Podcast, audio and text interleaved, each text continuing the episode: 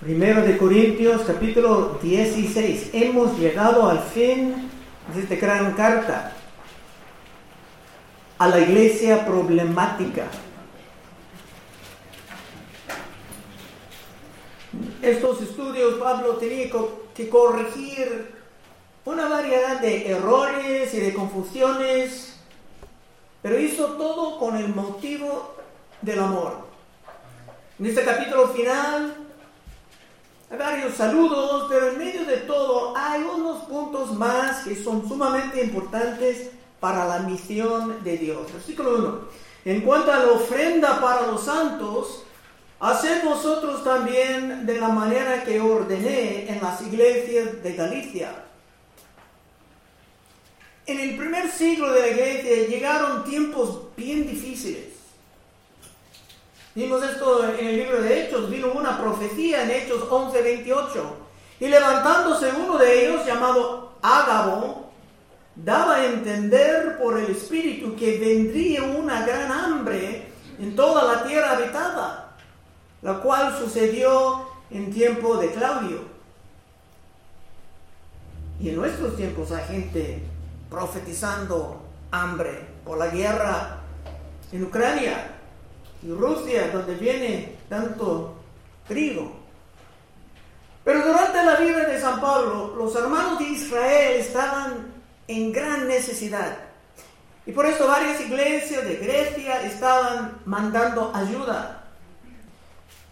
Y cuando vienen los tiempos de crisis, unos están afectados cuando otros siguen prosperando. Y por eso era importante para los que pudieran mandar algo a la iglesia que empezaba todo esto en Israel. Otra vez, versículo 1. En cuanto a la ofrenda para los santos, haced vosotros también de la manera que ordené a las iglesias de Galacia, cada primer día de la semana, cada uno de vosotros ponga aparte algo según haya prosperado, guardándolo para que cuando yo llegue no se recojan entonces ofrendas. Pablo no estaba poniendo una carga especial sobre la iglesia de Corinto, sino que estaba pidiendo el mismo a todas las iglesias. Y sabiendo que sería difícil tratar de colectar algo en un golpe, pedía que se empiezan a acumular la ofrenda poco a poco.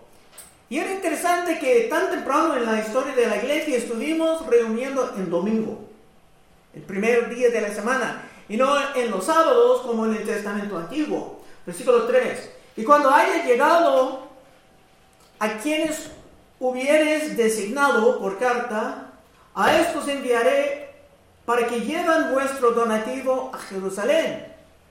Y si fuere propio que yo también vaya, irán ellos.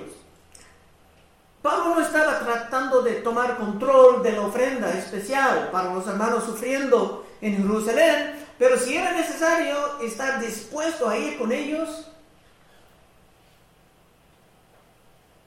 no viendo esto como una interrupción de su ministerio ocupado, estaba dispuesto a hacerlo. Era importante que los hermanos de Jerusalén sepan que estaban amados por todas las iglesias. 5. Iré a vosotros cuando haya pasado por Macedonia, parte de Grecia. Pues por Macedonia tengo que pasar. Pablo era un hombre de grandes planes y de actividad constante. Pablo entendía la importancia de la misión de Dios. La eternidad de miles estaban en juego y también la oportunidad de dejar el mundo como un lugar mejor para vivir. Para San Pablo el tiempo, cada día, cada momento era muy importante. Un día perdido jamás pudiera estar recuperado. Si estaba en un lugar en que no pudiera comunicar el Evangelio, estaba escribiendo cartas o estudiando las escrituras o hasta otros libros para entender la cultura de la gente donde iba a viajar. Y se trataba de comunicar esa importancia del tiempo a otros. Como en el libro de Efe Efesios 5:15, mirad pues con diligencia cómo andéis, no como necios, sino como sabios, aprovechando bien el tiempo, porque los días son malos. Por tanto, no seáis insensatos, sino entendidos de cuál sea la voluntad del Señor. Es que aún en aquellos tiempos había muchos hermanos que andaban como que estaban medio dormidos no alertos a los ataques del diablo. Y francamente esto era la razón de, los muchos problemas en esa iglesia de Corinto.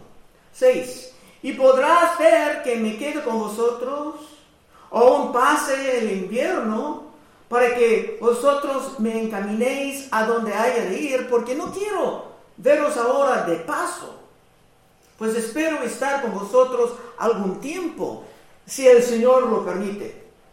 Deseaba pasar un buen tiempo con ellos para contestar más preguntas, para aclarar diferentes enseñanzas y para simplemente disfrutar el compañerismo con unos hermanos queridos. Debe ser un gozo pasar tiempo con otros hermanos, amén. Otra vez es, y podrá hacer que me quede con vosotros o aún pase el invierno para que vosotros me encaminéis a donde haya de ir, porque no quiero veros ahora de paso, pues espero estar con vosotros algún tiempo, si el Señor lo permite. Pablo sabía que aún con todos sus planes, estaba sujetado al gran plan del Señor. Por eso dijo, si el Señor lo permite. Y esto es algo que siempre tenemos que considerar, especialmente haciendo promesas. Hasta haciendo promesas a tus hijos. Es importante mencionar si el Señor lo permite. Porque no somos los dueños de nuestras vidas. Dijo Santiago en 4:13, vamos ahora los que decís, Hoy, mañana iremos a tal ciudad y estaremos allá un año y traficaremos y ganaremos. Cuando no sabéis lo que será mañana. Porque, ¿qué es vuestra vida? Ciertamente es neblina que se aparece por un tiempo y luego se desvanece. En lugar de lo cual deberíais decir, si el Señor quiere, viviremos y haremos esto o aquello. Entonces todo lo que Pablo dijo de sus planes tenía que estar tomado en, esta, en este contexto, con esta condición. Y había muchos, muchas personas, hermanos de la fe, que estaban viviendo en Ucrania, haciendo sus vidas, preparando a ir a la escuela universitaria, dispuestos a abrir negocios y de repente todo se acabó. Así de rápido. Algunos murieron, su vida era como neblina. 8. Pero estaré en Éfeso hasta Pentecostés, porque se me ha abierto puerta grande y eficaz, y muchos son los adversarios. Pablo estaba en la iglesia de Éfeso, estaba creciendo. Cuando el Señor está moviendo poderosamente, habrá adversarios, habrá resistencia, porque cuando la iglesia, las iglesias andan creciendo y alcanzando nuevos, el diablo puede estar furioso porque andamos robando sus bienes, según lo que, lo que Cristo dijo en Mateo 12, 28. Pero si yo por el Espíritu de Dios hecho fuera los demonios, ciertamente ha llegado a vosotros el reino de Dios. Porque ¿cómo puede alguno entrar en la casa del hombre fuerte y saquear sus bienes si primero no le ata? Entonces podrá saquear su casa. El que no es conmigo contra mí es. Y el que conmigo no recoge desparrama. Cristo enseñaba que estamos viviendo en medio de una guerra espiritual. Y cuando nosotros andamos ganando, quiere decir que el diablo anda perdiendo. Por eso tenemos que estar siempre alertos. anticipando la manera en que el enemigo va a atacar. 10. Y si llega Timoteo, mirad que esté con vosotros con tranquilidad, porque él hace la obra del Señor así como yo. Por tanto, nadie le tenga en poco, sino encaminarle en paz, para que venga a mí, porque le espero con los hermanos. Timoteo era un hombre más joven, pero muy consagrado a la obra del Señor. Y si Timoteo tenía que también regañar, reprender en amor, tenía que estar respetado, aunque era un poco más joven. Hay evidencia de que Timoteo tenía ciertos temores, pero Pablo sabía que Timoteo era capaz de llevar a cabo grandes tareas en la misión. Pablo dijo en un lugar, en 2 de Timoteo 1.6, por lo cual te aconsejo que avives el fuego del don de Dios que está en ti por la imposición de mis manos. Porque no nos ha dado Dios espíritu de cobardía, sino de poder, de amor y de dominio propio. Y si tú también estás viviendo en tales temores, quiero orar para ti terminando el servicio porque la misión del Señor es demasiadamente importante para estar descuidada por el temor humano. 12. Acerca del hermano Apolos, a lo mejor estaban pidiendo por él, mucho le rogué que fuese a vosotros con los hermanos, mas de ninguna manera tuvo voluntad de ir por ahora, pero irá cuando tenga oportunidad. El hermano Apolos era otro hermano fuerte en la palabra, que ayudaba a levantar la obra de Corinto y tarde, tarde o temprano iba a venir. Pero como un talentoso, él también estaba muy ocupado. Pero para convencerlos, los de la iglesia en Corinto, que eran muy amados, Pablo les aseguraba que iban a recibir estas visitas importantes en el futuro. Bueno, esa era la primera parte del capítulo. Ahora con dos versos breves, Pablo va a concluir con una solución de gran número de sus problemas. Y hay mucha instrucción sobre la importancia de la misión en estos dos versos. Versículo 13. Velad, estad firmes en la fe, portaos varonilmente y esforzaos. Todas vuestras cosas sean hechas con amor. Antes que nada dice velad, que quiere decir que tenían que estar alertos. En la iglesia de Corinto, la iglesia problemática, muchos andaban como medio dormidos no sabiendo que estaban bajo ataques constantes del diablo. Estaban viviendo sus vidas como que estaban en una gran vacación, no sabiendo que como cristianos se pasaban sus vidas en medio de un campo de batalla, vivían en una zona de guerra. Por eso es importante para nosotros realmente entender las doctrinas de las escrituras las historias de la manera en que algunos alcanzaron grandes éxitos en la misión mientras otros fracasaban en poco tiempo. Cristo siempre estaba hablando de esto. En Lucas 21, 34, mirad también por vosotros mismos, que vuestros corazones no se cargan de glotonería y embriaguez y de los afanes de esta vida, y venga de repente sobre vosotros aquel día porque como un lazo vendrá sobre todos los que habitan sobre la faz de toda la tierra.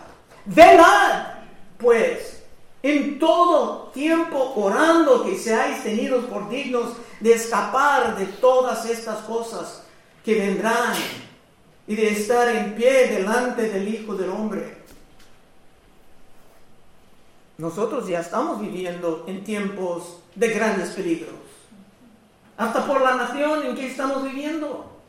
Estamos viviendo en, viviendo en tiempos en que hasta la economía mundial está muy inestable. Con toda nuestra inteligencia, ni podemos garantizar la comida por un año más. Y cuando viene una reunión de oración en una iglesia, debe estar llena.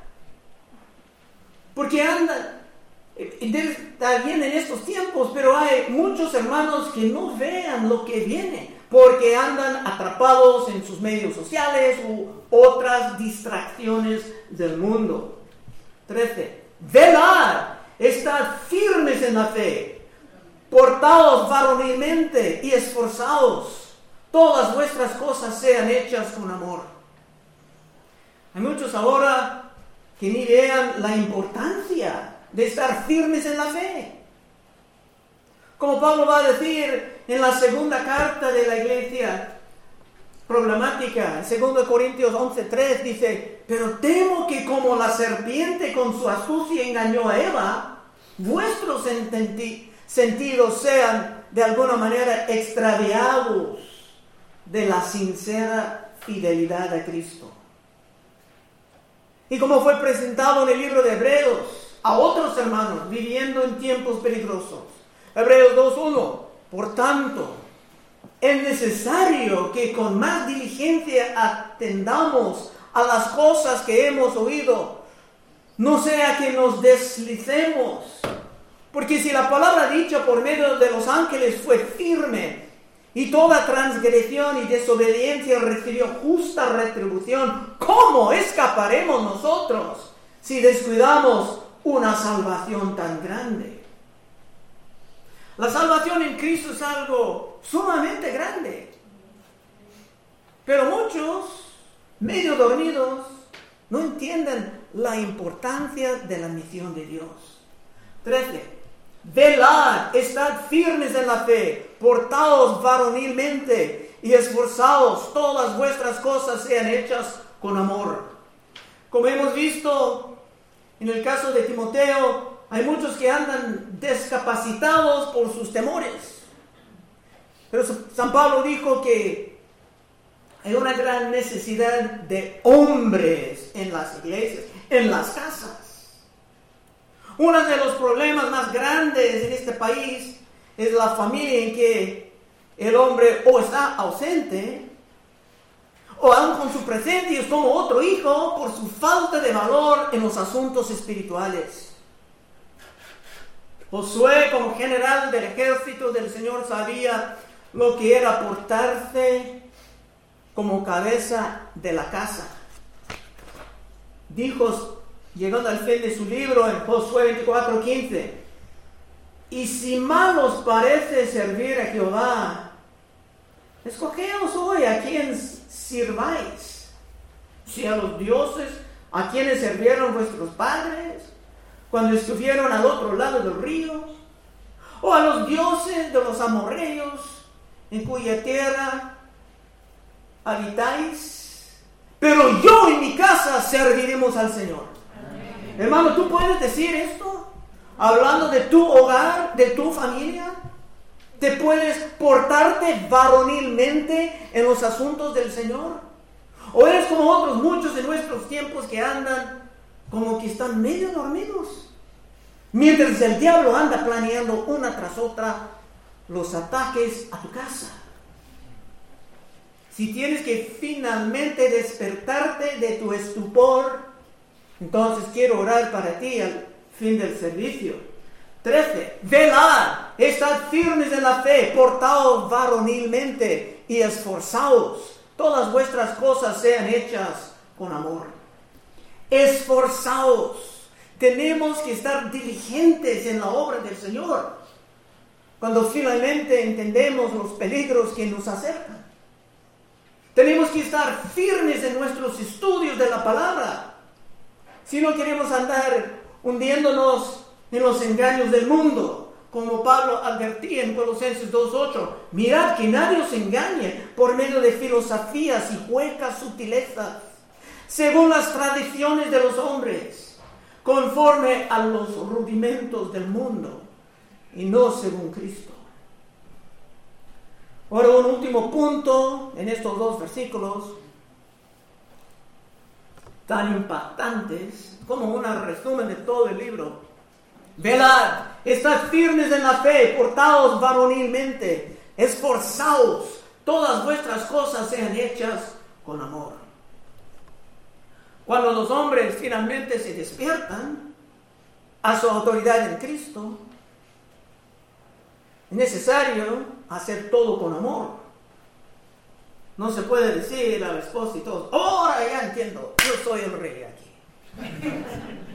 No, si te empiezas a ejercer tu posición como cabeza espiritual de la casa, es por el amor que tienes para tu esposa, para tus hijos y sobre todo por Cristo.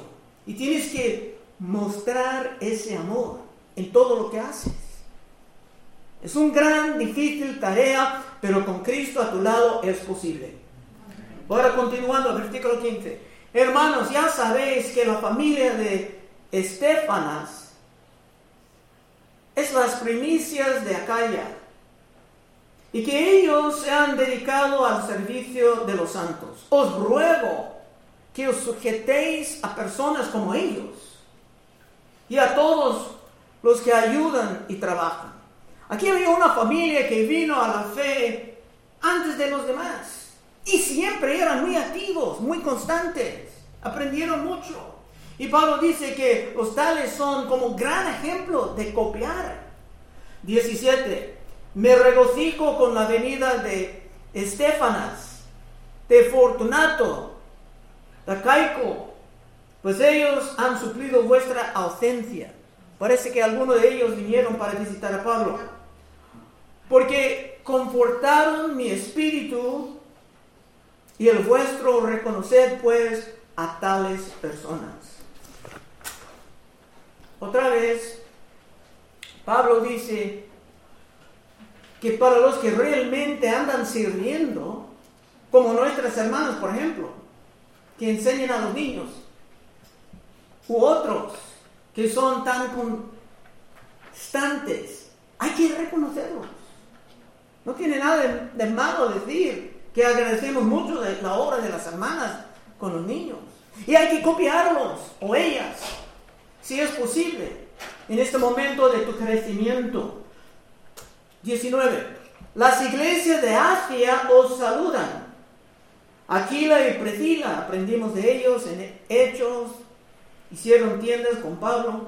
Con la iglesia que está en su casa, os saludan mucho en el Señor. Os saludan todos los hermanos, saludados los unos a los otros con ósculo santo. Había mucho amor entre las diferentes iglesias, porque todos andaban en la misión de Dios, entendiendo su importancia. Una iglesia oraba por otra, siempre deseando lo mejor para sus hermanos de lejos.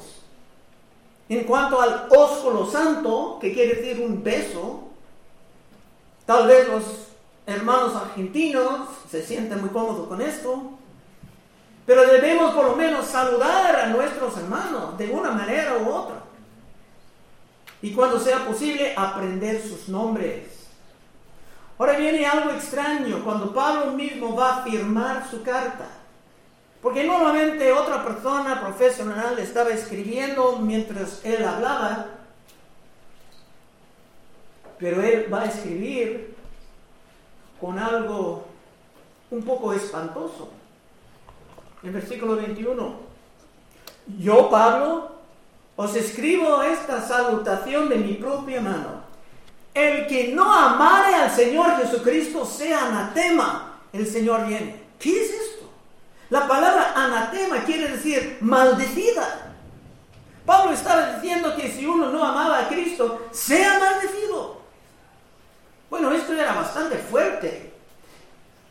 Pero siempre hay personas en las iglesias que solamente vienen para causar problemas para otros. 23. La gracia del Señor Jesucristo esté con vosotros. Mi amor en Cristo Jesús esté con todos vosotros. Amén. Este es el fin del libro. Pablo puede hablar del amor y de la maldición en el mismo contexto. Pero bíblicamente no es tan raro. En Hebreos 1 estaban hablando de Cristo y dice en Hebreos 1.8, más del Hijo dice, tu trono, oh Dios, por el siglo del siglo, cetro de equidad es el cetro de tu reino, has amado la justicia y aborrecido la maldad. Por lo cual te ungió Dios, el Dios suyo, con un leo de alegría más que a tus compañeros. Cristo no solamente amaba, sino que se aborrecía. Se amaba la justicia y aborrecía a la maldad. Y si nosotros queremos caminar como Cristo, tenemos que aprender a ser el mismo. Conclusión. Bueno, comunicando la importancia de la misión de Dios, Pablo era un poco fuerte firmando su carta. Otra vez lo leo. Yo, Pablo, os escribo esta salutación de mi propia mano el que no amare al Señor Jesucristo sea anatema, que quiere decir sea maldecida. El Señor viene. Es como que estaba pidiendo al Señor venir y maldecir a estos que no amaban al Señor. En el Testamento Antiguo es muy fácil ver a nuestro Dios como no solamente uno que bendice, sino uno que también puede maldecir. Esto hemos visto últimamente en el capítulo 26 del libro del Levítico, cerrando el libro. Pero Pablo ha traído el concepto a sus epístolas. Y Cristo es el mismo. Hablando de su segunda venida en Mateo 25, hablando de sí mismo por parábola, dijo en Mateo 25, 41. Entonces dirá también a los de la izquierda, izquierda, apartaos de mí, malditos, al fuego eterno preparado para el diablo y sus ángeles. Porque tuve hambre y no me diste de comer, tuve sed y no me diste de beber. Como no tenían amor por los hermanos que sufrían, Cristo dijo que no, tampoco tenía amor por él. Pero ¿qué es después de todo el amor por Cristo? en muchos lugares de las escrituras, Cristo dice que tiene algo que ver con tu reacción a sus mandamientos. Juan 14, 21. Cristo hablando, el que tiene mis mandamientos y los guarda, ese es el que me ama. Y el que me ama será amado por mi Padre, y yo le amaré y me manifestaré a él.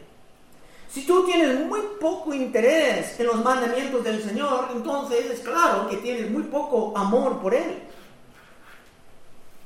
En Juan 14, 15, otra vez Cristo hablando, si me amáis, guardad mis mandamientos.